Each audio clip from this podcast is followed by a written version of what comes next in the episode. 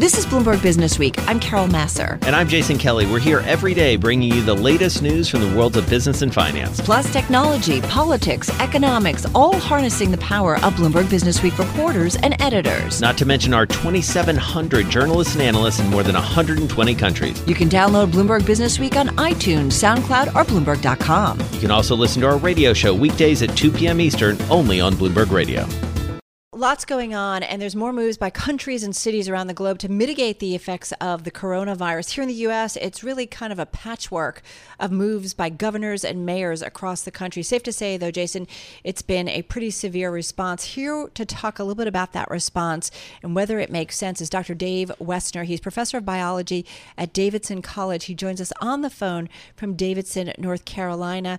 Dr. Wessner, uh, really appreciate your time on this uh, Monday it has been a severe response. I've had a lot of people say, wait a minute, are we overdoing it? Are we? Yeah, well, thanks for having me on today. Yeah, that's that's a great question. It has been a severe response. Um, you know, I think there's there's so many unknowns with this virus that a, a severe response is warranted. Um, if you look what happened in China, I mean, they had you know, a much more severe response, and you know, within a month or so of, of that, it seems like they were able to get under control the number of new the new infections. So, you know, I think that's the goal here. If we implement these strategies now, are we going to mitigate the the effects over the next month or so? Excuse me. And uh, so, doctor, you know, tell us about what makes this one different because it feels severe. Again, we don't have broad testing yet here in the United States, and so maybe the numbers are skewed a little bit, but you know, it's terrifying, candidly, to see the numbers coming out of Italy uh, and and other countries. Help us understand, uh, you know, what's different about this. Yeah, I think it's a it's a great question. I think it's a question a lot of people have. You know, the just to back up a little bit, I guess coronaviruses are not entirely new. We've known about coronaviruses for you know, half a century or more.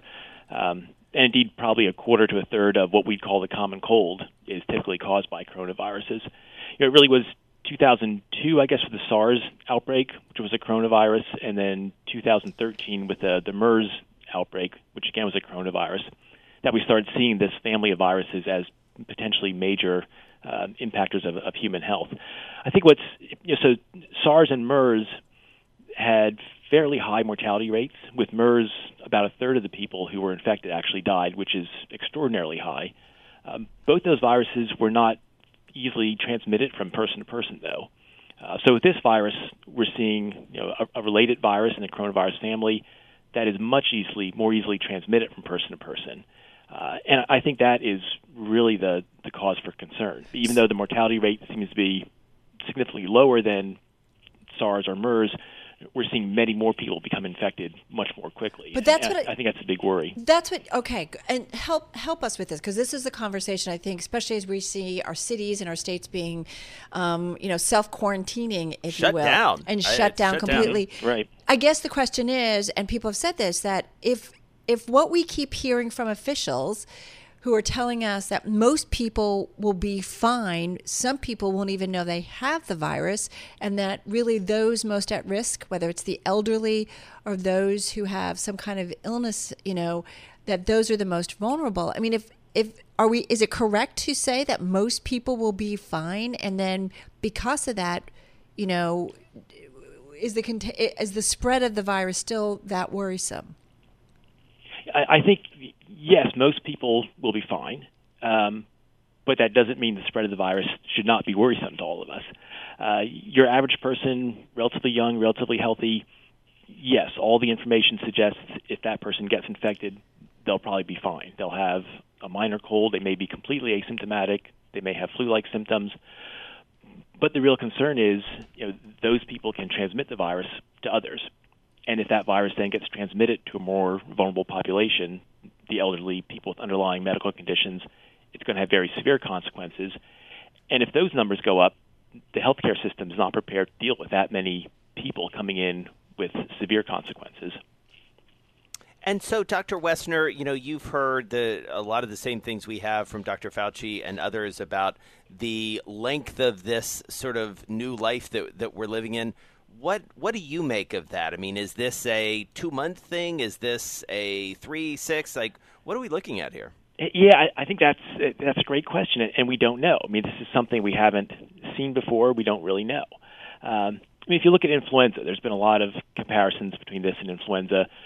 We pretty much know every year influenza cases are going to decrease in March, decrease again in April, be almost non-existent in May if that turns out to be the case for coronavirus, great. It's going to be gone um, relatively soon, but we don't know if that's going to be the well, case. Well, and I'm going to say that just listening to other medical coverage as well that we've been doing on our network is that some are saying we don't know because it's now showing up the virus in some warmer uh, right. uh, locations. So we don't know that those warmer temperatures are going to shut down the virus. I guess I guess it goes back to there's just so much we don't know about this particular strain uh, of the coronavirus that really. Um, explains some of the hysteria uh, and understandable shutdowns. Dr. Dave Wessner, professor of biology at Davidson College, on the phone from Davidson, North Carolina. This is Bloomberg Business Week with Carol Massar and Jason Kelly on Bloomberg Radio. Last night, Joe Biden and Bernie Sanders got together in a studio, not in front of an audience.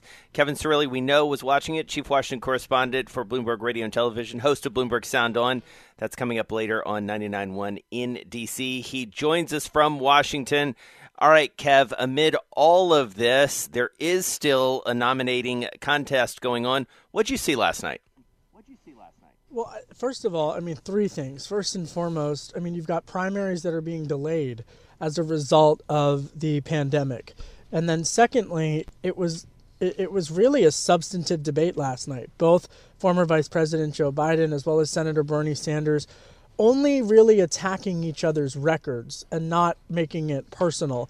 They also that this is the third point that I would make. They also rarely mentioned the president's name. If mm. there was some ana- uh, some analysis that was done at the conclusion of the debate that found they really focused on how each of them would have responded and would respond to the pandemic. Uh, Senator Sanders used it uh, to double down on his assertions for Medicare for all the former vice president used it as an opportunity to talk more about uh, his leadership style and how he would have uh, conducted it. And, you know, this, uh, Biden really using uh, terms so far as to say that there needs to be a mobilized effort equivalent to, to World War II.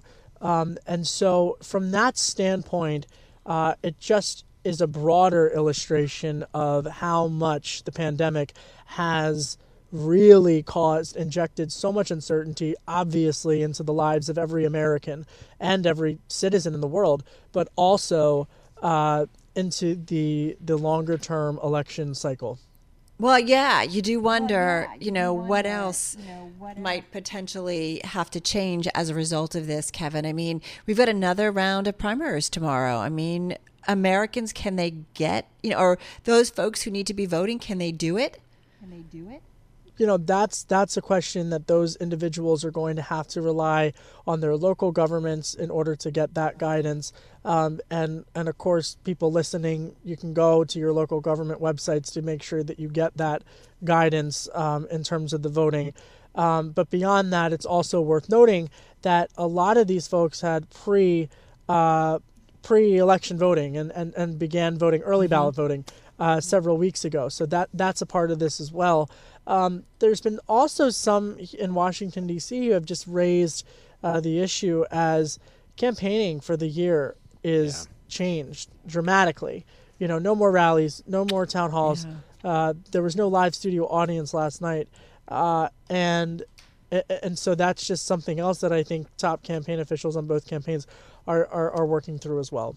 And Kevin, do you think that that could lead to a scenario where maybe uh, Sanders, who is not the front runner at this point, maybe backs off just a little bit? I mean, certainly, as you say, the tone was, yeah, I mean, they certainly were disagreeing on certain things, but it, it felt like a more cordial tone than we've seen uh, in many of the previous debates.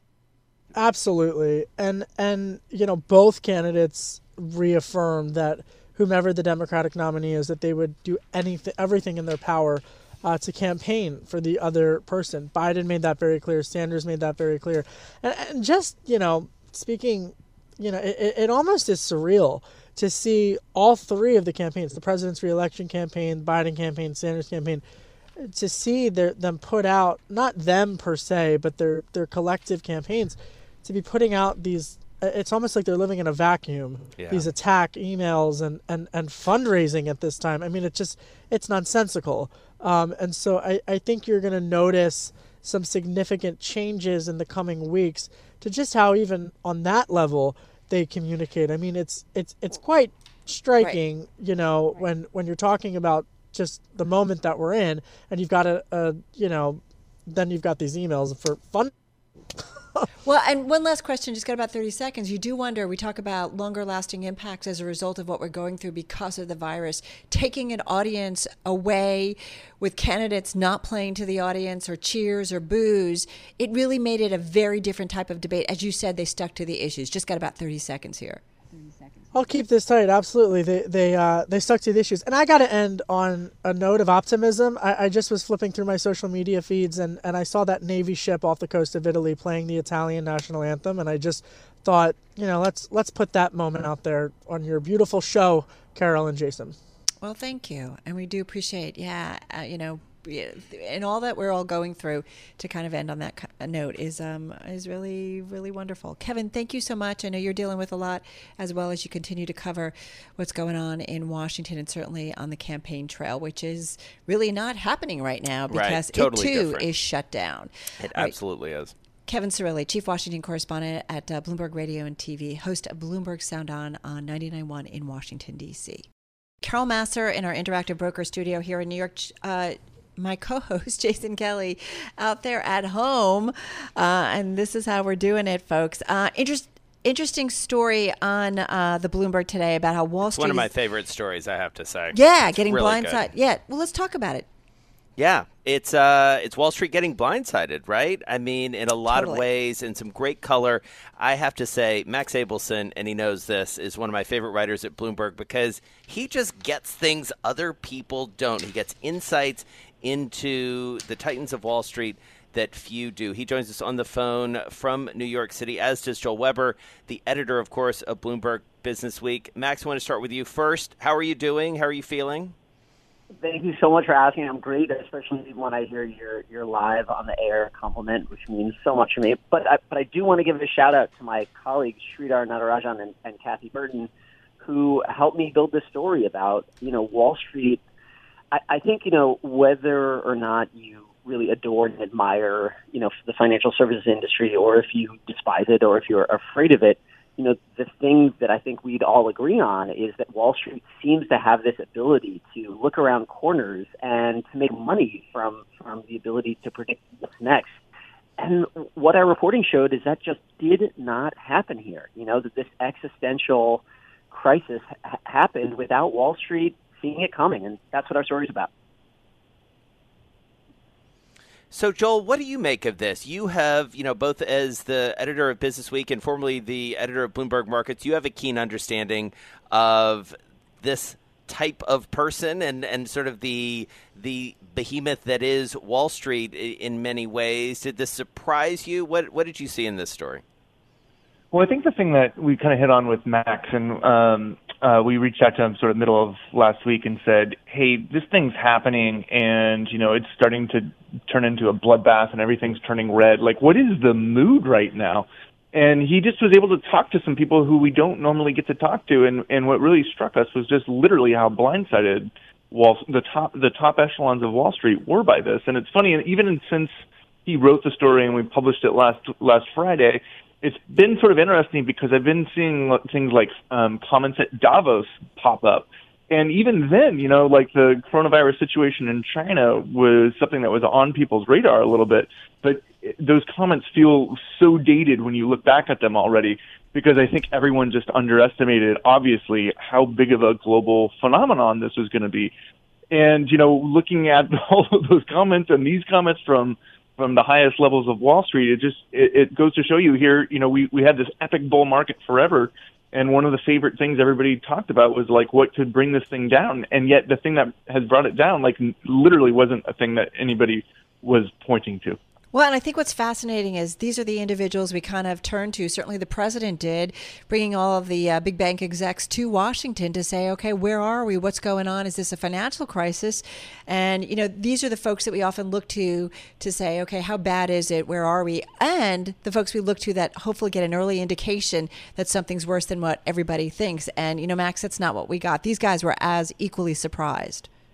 I, I, that is a great observation, and I think maybe the difference might be is that this is not a financial phenomenon that mm-hmm. then infected the real world, which we, we I'm old enough uh, to, to remember the 2008 financial crisis when financial mechanisms um, ended up nearly taking down the rest of the world with it. In this case, it, it's it's a public health crisis that then infected the markets, and I think that that might be what's confusing and upsetting and, and frustrating to financiers. And then, of course, I mean, it's worth pointing out that while Wall Street didn't see this coming, but it's also a real life calamity impacting millions, if not billions, of people around the world. So it, it's, it's I think even even the Wall Street billionaires we talked to had a sense of this is this is um, hurting a lot of people all around the world. Max, what was the thing that struck you the most? What was the anecdote that really jumped out at you? You have a keen nose for these. Okay, well, I wish I could um, brag about my own nose, but in this case, Sridhar and Kathy um, did the reporting that gave us this just gorgeous opening scene where you know you have truly the masters of the universe that, that that we care about here at Bloomberg News. You've got John Paulson, you've got David Einhorn, you've got Dan Loeb, you've got Goldman Sachs. Goldman gathers those three hedge fund magnates together with others in a, in a literal like Midtown Manhattan steakhouse uh, the Sunday before last, and the scene we have isn't you know a scene of swagger or a scene of understanding the world. We have a scene of people trying to figure out what's going on. And of course, that is when the fight between the Russians and the Saudis break out the oil market falls into chaos. You know, we have the we have the scene of these these men all on their phones, you know, staring into their phones as, as um, I think it's the stock futures that get halted. And then and then a few, you know, not long after that, we have Marc Lasry, the uh, billionaire co-founder of Avenue, who also co-owns the Milwaukee Bucks. To his credit, he said on the record to, to me, I, I remember telling Joel about this. He was basically like, "Look, I didn't think this was going to happen. You know, yeah. I thought everyone was going to calm down." And until recently, I just totally misunderstood this thing. And it's always kind of nice to hear people, whoever they are, just kind of like be honest about it. You know, it's in a, yeah. in a weird way, it's kind of rare, but uh, I hope it, it's what makes this uh, the business week piece fun. I have to say the the Columbia University professor quote that you have in this story, that or the three of you have in this story, um, I guess runs a program in financial engineering, said Wall Street executives may not have seen this coming because they don't understand the pressures on regular people. And even a Goldman Sachs former managing director, you guys quote, I do think financial people live in a different world. So you do wonder about what they miss because they're just, it's just not what they see on a normal basis. It's a must read. Um, really appreciate it. Max Abelson, finance reporter, Bloomberg News, on the phone from New York City. Stay safe, along with Joel Weber, as well, editor of Bloomberg Business Week, uh, joining us on the phone in New York as well. Thanks for listening to Bloomberg Business Week. You can subscribe to the podcast on iTunes, SoundCloud, or Bloomberg.com. You can also listen to our radio show every weekday at 2 p.m. Eastern only on Bloomberg Radio.